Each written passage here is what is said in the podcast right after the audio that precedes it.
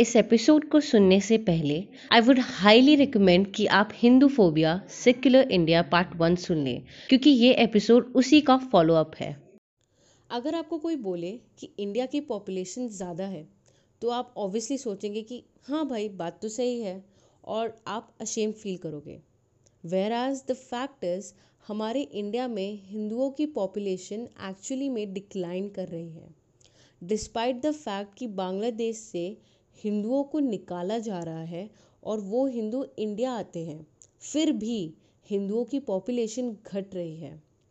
मैं जानती हूँ कि इन चीज़ों को सामने रखने से कुछ लोग मुझे ही क्रूसीफाई करेंगे और मुझे शायद एक्सट्रीमिस्ट बोलेंगे, क्योंकि हमारी फितरत ही यही है।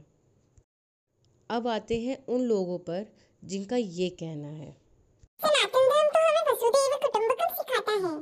मेरे दोस्त, दिमाग लगाओ ना। वसुधैव कुटुंबकम स्टेटमेंट अब्राहमिक ऑनसॉट के हज़ारों साल पहले लिखी गई थी, और दूसरी सबसे बड़ी बात यह है कि वसुधैव कुटुंबकम एक स्पिरिचुअल स्टेटमेंट है, लिटरल नहीं है। वसुधैव कुटुंबकम has a spiritual, metaphysical and cosmic significance only. हमें समझना होगा कि हमारी लड़ाई एक आइडियोलॉजी से है, और जब तक इनको गजवाए हिंद नहीं मिल जाता ये पुलवामा जैसे हमले करते रहेंगे। पुलवामा के कुछ टाइम पहले ही तो रामलिंगम को इंडिया में ही मार दिया था, सिर्फ इसलिए क्योंकि वो कन्वर्जन्स के अगेंस्ट आवाज़ उठा रहा था।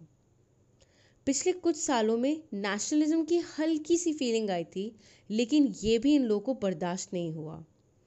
नेशनलिज्म की ही तो सबसे बड़ी कमी है इंडिया में। पर अब लिबरल्स को इसमें भी इस्लामोफोबिया दिख रहा है। राधिका आप्टे को लगता है कि आजकल राष्ट्रवाद पर कुछ ज़्यादा ही मूवीज़ बन रही हैं। मुझे लगता है वो चाहती हैं कि शिल्पा शेट्टी के हस्बैंड आकर कुछ क्वालिटी कंटेंट बनाए, या फिर शायद उनको भी उसमें कास्ट करें।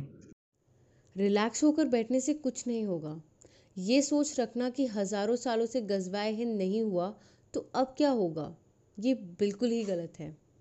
हमारी पूर्वजों ने गर्दनें कटवाई हैं, हमारे भारत के टुकड़े हुए हैं, ऑटोमेटिकली हमें कोई बचाने नहीं वाला। अब टाइम आ गया है कि हम उठे और डिसीजन लें, आइडेंटिफाई करें कि कौन से लोग इस देश का भला चाहते हैं और कौन से लोग नहीं। और अगर वो गजवाए हिंद चाहते हैं तो उन्हें भगवाए पाक मिलेगा। वैसे सबको बकरीद मुबारक, पर जब दिवाली होली आए ना तब हमें विश मत करना, बल्कि ये बोलना, पटाखे मत जलाओ, जानवर डर जाते हैं। होली मत खेलो, जानवर डर जाते हैं। पतंग मत उड़ाओ, जानवर डर जाते हैं। गणेश विसर्जन मत करना इस साल, पानी के जानवर डर जाते हैं। क्योंकि यार तुम्हें भी तो इन कूल एएफ लोगों के बीच में आना है। Do listen to my previous episodes. Thank you for listening vision, a point of view.